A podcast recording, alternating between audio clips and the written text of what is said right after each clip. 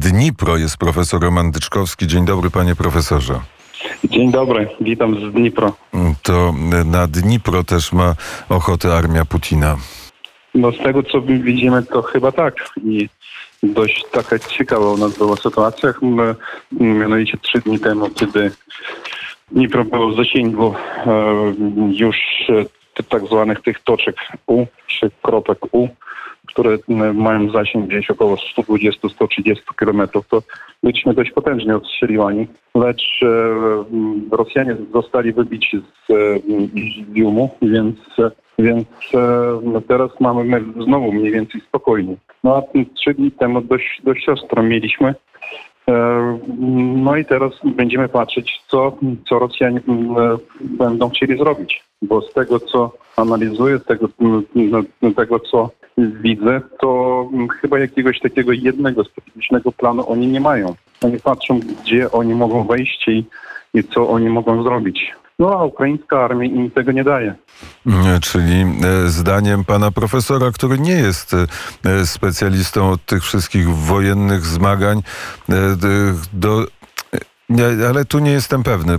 Generał Skrzypczak, który jest ekspertem Radia Wnet, mówi i wszyscy mówią, zresztą nie tylko on, e, o tym, że armia rosyjska przygotowuje się do ofensywy, która być może nastąpi na początku przyszłego tygodnia. Będą chcieli okrążyć armię ukraińską na, na wschodzie, a potem też kierunek ataku to jest właśnie Dnipro. Tak przynajmniej, tak przynajmniej mówią eksperci. Może się mylą. No akurat ja całkowicie się z nimi zgadzam, tylko chyba mieli troszeczkę inną decyzję, inną, inną chęć.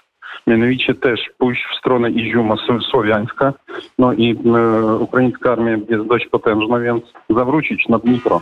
I dlatego zaczęli ostrzeliwać Dnipro dość, dość ostro lecz otrzymali z powrotem, więc to co teraz szykuje się na Mabito za Dnipro, przepraszam, na wschodzie Ukrainy i akurat wschód Ukrainy teraz staje się takim e, centrum do e, działań wojennych. E, tutaj zgadzam się na 100% ze wszystkimi ekspertami. No i też Rosjanie będą, będą chcieć za jakąkolwiek cenę zdobyć jakąś, jak, jakieś zwycięstwo, dlatego no, nie rozumiem z jakiego powodu. On, oni mają swoje, e, swoje jakieś e, cyfry, liczby i tak dalej. Od 22 lutego zaczęli szykować wojnę już na terenie Ukrainy.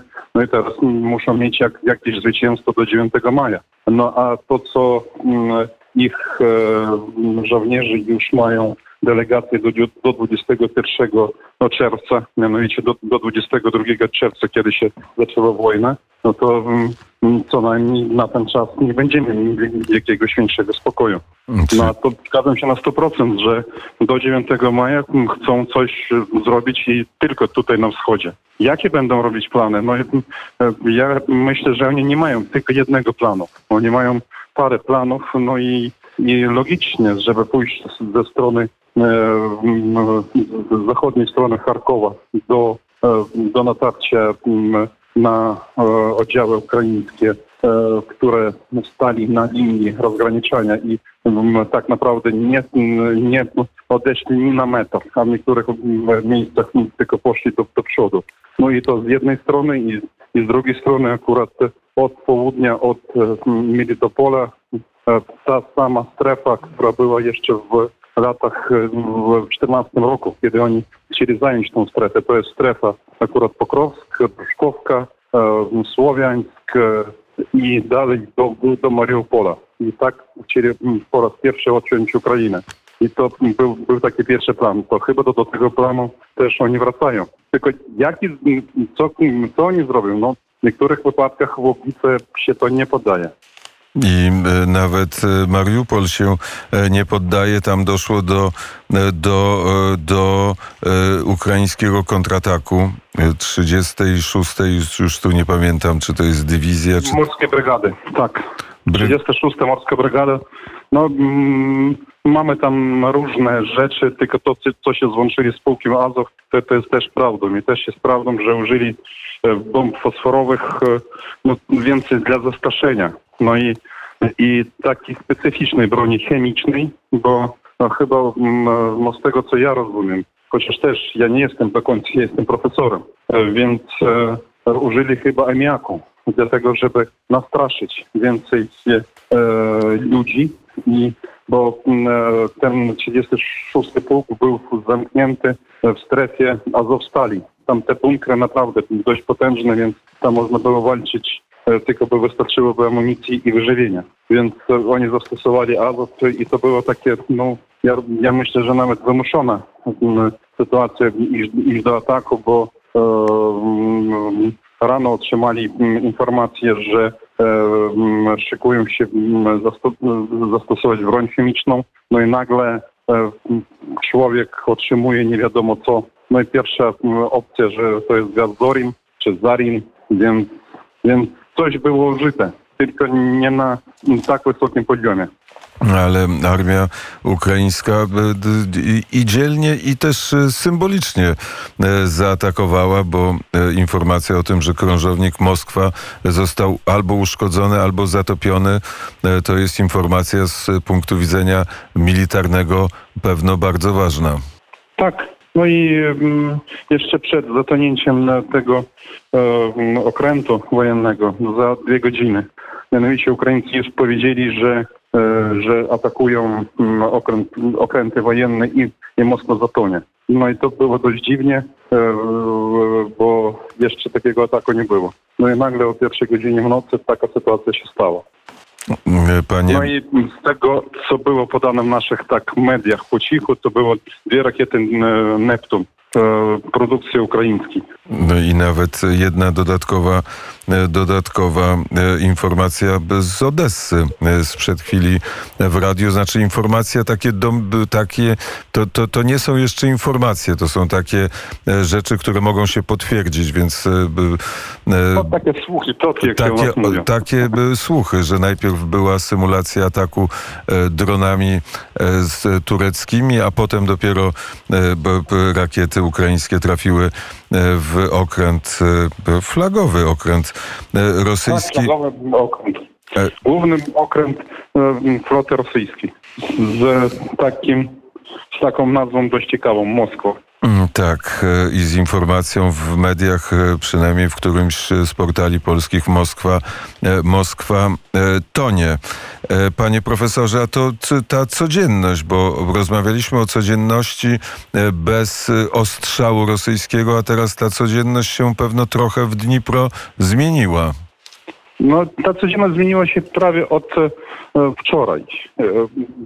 Mianowicie, bo te m, ostrzały też było z, z statków wojennych i, i e, może coś się odbyło, więc e, no, osoba już się przyzwyczaja, powiedzmy, do syren, do e, ataków e, powietrznych. e, No i jeżeli e, jeszcze tydzień temu, czy dwa tygodnie temu, czy, czy powiedzmy nawet trzy dni temu, czy dwa dni temu mieliśmy no prawie co godzinę syreny w nocą, to dzisiaj nie było syren, więc ja nawet jakoś tak dość podejrzliwie spałem. E, Obudziłem się o piątej rano, to bo pierwsza syrena, alarm był, no, przeciwpowietrzny był tylko w piątej godzinie, tak chyba od początku wojny e, po raz pierwszy cała noc nie była pod, pod alarmami. No i też trwał alarm przez, e, przez parę minut, tam mnie się wydaje pół godziny. No i e, też dziwna taka sytuacja, bo chyba teraz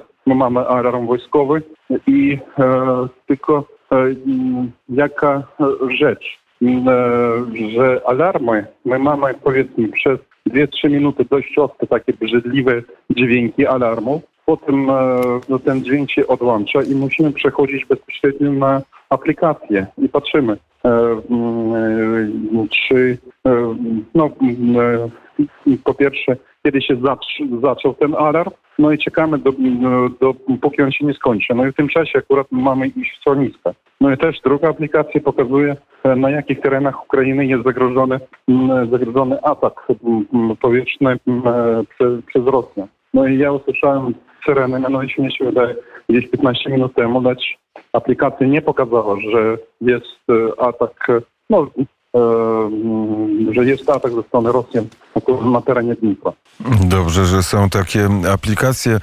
Jak rozmawialiśmy kilka dni temu, to chwilę po tej rozmowie pokazała się informacja o wezwaniu e, władz Dnipro do tego, żeby e, kobiety, dzieci i osoby starsze opuszczały, żeby wyjeżdżały z Dnipro. E, to jest tak, że nastąpiło po tym, po tym apelu, czy nastąpił taki wyjazd, czy też nie? No wyjazd tam trwa i wiadomo, że najwięcej osób pojechało w pierwszych trzech dniach, bo wiadomo, że różne emocje wzywają do ludzi i, i każda osoba reaguje. Strach to jest normalne nasze uczucie. I, powiedzmy, mnie się dosyć często pytają, czy Roman się nie boję, czy pan profesor się nie boję. Boję, naprawdę boję. Tylko jakoś ja rozumiem, że to jest ta rzeczywistość, w której, w której mam trwać i mm, można opuścić ręce, można coś robić i wtedy, i wtedy mm, niczym innym nie myślisz. Więc tak, w pierwszych dniach wyjechało dość dużo osób. Teraz jest taka troszeczkę podwyższenie tej fali wyjazdów, mianowicie teraz kursują autobusy już wprost z Dnipro do, do Polski, bo Kijów został zwolniony, więc już połączenie jest e, autobusowe. E, lecz z innej strony, jeżeli głównym takim transportem na pierwszych dniach były pociągi i te pociągi były przepychane naprawdę, to była masakryczna no, sytuacja, kiedy wyjeżdżał, wyjeżdżał taki tuzin ludzi. No to teraz, e, jeżeli są e, ewakuacyjne pociągi, to już dalej ze wschodu. I z innej strony tak, wyjeżdża no sporo wyjeżdża ludzi, tylko już nie jest taka fala, jak to było w pierwszej części, z innej strony no, mamy wielką ilość uchodźców, więc wszystkie nasze no, miejsca, gdzie tylko możemy rozmieścić, to rozmieszczamy, rozmieszczamy uchodźców ze wschodu, z Charkowa, e, więc nie robi się takim centrum, w którym akurat e, przyjeżdżają też, też dość dużo ludzi.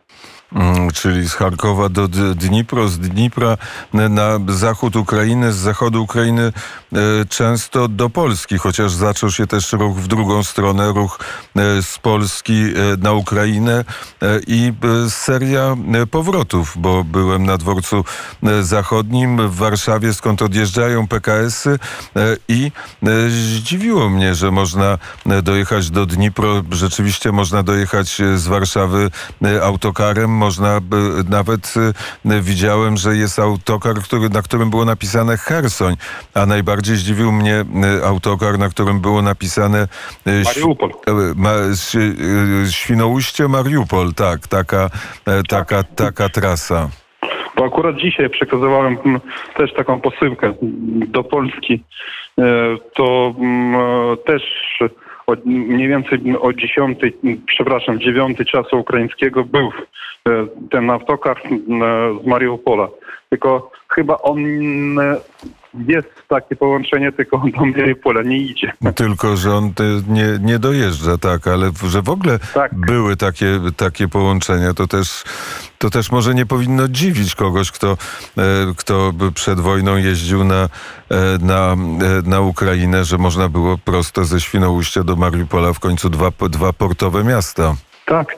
I e, też e, przecież no, starają się jakoś uchodźcy uciec z, tej, z tych miejsc, więc e, ten autobus mnie się wydaje, ja nie jestem do końca pewien, że on chyba jego końcowy punkt jest Zaporoże. Więc jakoś się też dostosowują, żeby dojechać do Zaporoża. Już od Zaporoża potem przez Dnipro, no i do w stronę zachodnią, no i dalej do do Polski. Zaporoże, które jest w części okupowane, obwód zaporowski jest w części okupowany przez wojska rosyjskie. Tak, to jest prawda. I tam też mm, specyficzna sytuacja, że nawet jedną część nie broniliśmy, bo, bo to była, no to była, ja nie wiem, to jakieś samobójstwo było ze strony, halo, halo, czy słychać mnie? Oczywiście. E, jakaś była mm, e, no, masakryczna sytuacja, kiedy zaczęli, zaczęli ostrzeliwać e, stację mm, nuklearną mm, i mogło doprowadzić bezpośrednio do do na naprawdę do ekologicznej katastrofy na, na cały świat, to wtedy dowództwo zrobiło taką decyzję, że wycofujemy się z Energodaru, więc on został zajęty przez, przez Rosjan, no, no a obsługa dalej mm, tam pracuje. No i, i też te informacje, co dochodzą z tych terenów okupowanych, no to te, co my widzieliśmy w Buczy, to zobaczymy to samo i w Zaporożu i, i tam dalej na, na południe. No jeszcze gorszą rzecz, e, co robią Rosjanie, to no, przebierają się w, w wojsko ukraińskie i na terenach okupowanych już teraz robią to w, w formie mm, ukraińskich żołnierzy, więc, więc no, no, terroryzm po stronie Rosji już jest zagraniczny, naprawdę. Już nie do pomyślenia, co, co jeszcze mogą wymyślić. Spodziewał się pan profesor takiego barbarzyństwa? Mm. Mm, chyba tak. Chyba tak, bo mm, e, przecież my mm, mamy wojnę przez ostatnie mm, na 8 lat, już takiego, takiego e, takiej mm, prawdziwej wojny. Więc e, mm, pracuję w Górniczym Uniwersytecie, na Górniczym Uniwersytecie, teraz Politechnika Dniprowska, więc z tych terenów mamy dość dużo osób, bo Donbas mm, to był cen- było centrum e, akurat górnictwa, węgla podziemnego. I no, dość dużo moich przyjaciół e, mieszkało na tych terenach. Więc kiedy weszli w Donieck, to nikt nie przyniósł tam wielkość rosyjskiego świata w postaci Puszkina czy kogoś. No a pierwsze co zaczęto robić to e, zabierać najlepsze mm, samochody, e, weszli z listą proukraińskich osób. Te proukraińskie osoby zostały zabite, więc mm, no, jeżeli oni jechały, mm, jechali bezpośrednio do Kijowa na defiliadę 2, e, 2 m, marca i ze sobą wieźli 45 tysięcy worków dla zwłok. Chyba nie dla swoich żołnierzy wieźli te, te worki. No i mm, przecież ja nie wiem, czy mówiłem w radiu, że został standard zrobiony wspólnych grobów, mm, mm, żeby robić takie zachronienia mm, e, większej ilości osób. No jeżeli ty przeszedłeś już z, z strojami świątecznymi, e, chyba też nie, nie dla swoich żołnierzy myślisz e, robić bezpośrednio takie mochyły. To już mieliśmy. Mieliśmy bezpośrednio w Doniecku, w Ługańsku. Więc e, jeszcze powiem, że, że mam kontakty ze swoimi kolegami, którzy byli w Buczy, więc proszę uwierzyć, to co oni tam zobaczyli, no naprawdę, ono, no, ono nie jest do powiedzenia i nie do pokazania przez telewizję. Takie, e, takie też mamy informacje. Paweł Bobołowicz, Dmytro Antoniuk też byli w Buczy, też opowiadali, ale opowiadali oczywiście nie wszystko i nie o wszystkim, co e, widzieli. E, Panie profesorze, e, dziś jest Wielki Czwartek. Nie wiem, czy... e, czy... Tak, Wielki Czwartek katolików, chrześcijan zachodniego, no nas. No i bardzo sz- szkoda mi, że bo zawsze w ten dzień mieliśmy spotkanie w naszym centrum, zapraszaliśmy wszystkich, e, wszystkich e, chętnych, pokazywaliśmy naszą kulturę i e, no i e, jedliśmy te pączki, lecz dzisiaj nie mamy takiej możliwości. E, Mi się bardzo podoba, że tutaj na wschodzie my możemy świętować przez, przez cały tydzień, bo po tym znowu będziemy mieli święta ukraińskie, które też świętujemy. My, I no takie po- połączenie kultur naprawdę jest to super. I to jeszcze raz pokazuje, że, że no nie ma jakiegoś nie ma jakiegoś e, przeciwstawienia między Polakami a Ukraińcami i, e, na terenie Ukrainy i e, w- dwa dni temu występowałem na szkołę eksploatacji podziemnej. Za, e, no to jest największa wśród górników konferencja naukowa. Miałem mieć wykład naukowy, ale wiadomo, że się więcej pytano, co, co się dzieje na, na terenie Ukrainy. I za moimi plecami stało dwie flagi, ukraińska a polska. Ja chcę powiedzieć, że to, co teraz się dzieje, to się pisze nowa historia naszych dwóch narodów. I ja cieszę się, że naprawdę każdy rozumie, e, kto jest komu brat. I proszę uwierzyć, Ukraińcy zawsze będą z wdzięcznością, z dumą i z chwałą odnosić się do Polaków i to, co Polacy zrobili dla nas.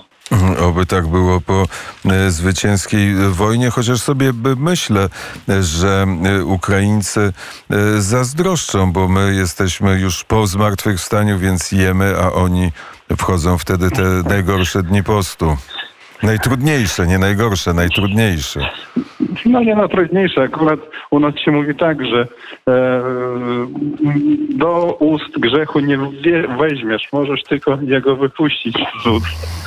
E, a każdy musi mieć jakiś swój własny post mm, i jakieś swoje podejście. No ja myślę, że ten post, który teraz trzymają Ukraińcy, chrześcijanie, to akurat, żeby był pokój. Tylko pokój musi nastąpić na warunkach zwycięstwa. Inaczej to się wszystko powtórzy.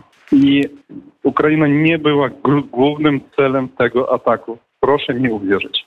Panie profesorze, bardzo serdecznie e, dziękuję za rozmowę i oczywiście spokojnych świąt e, życzymy. I życzę, a jeszcze jedno pytanie, bo za chwilę będzie Ela Ruman i e, akcja pomocy Ukrainie. Jakiej, jakiej pomocy e, może pan profesor e, oczekuje? W czym możemy pomóc?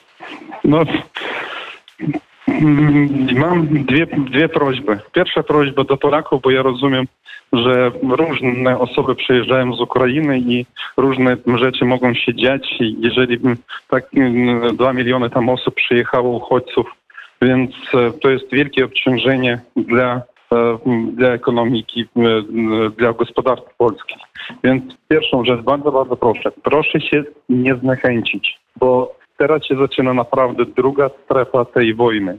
Dość ostra. O wiele chyba będzie trudniejsza od tej pierwszej, bo Rosjanie już wyciągnęli wnioski z tego, co się odbyło i, i nawet to, że przeznaczyli dowódcę rzeźnika z Syrii, który ma tylko jeden plan do, do zdobycia miast, to ich zniszczenie. Więc e, czegoś takiego możemy się spodziewać i u nas. Więc pierwszy, nie zniechęcić się i wspierać, żeby co by tam nie było, mus, musimy rozumieć, że Ukraina naprawdę stoi na pierwszym froncie tej walki. No a druga, że dzisiaj Dnipro naprawdę staje się takim centrum wsparcia wojskowym i cywilów. Więc wszechstronna, jakakolwiek pomoc jest tutaj potrzebna. Żeby bezpośrednio do Dnipro e, trafiała. Tak, Może to jest e, zadanie dla e, słuchaczy. Jak e, tylko Paweł Bobowicz wróci z Kijowa, będziemy o tym wszystkim myśleli. Panie profesorze, e, bardzo e, dziękuję za rozmowę. Też bardzo, bardzo dziękuję. No i w ten czysty czwartek niech będą nasze czyste dusze. No ja jestem jeszcze górnikiem, więc chcę powiedzieć, my z Ukrainy i szczęść nam Boże. Szczęść Boże.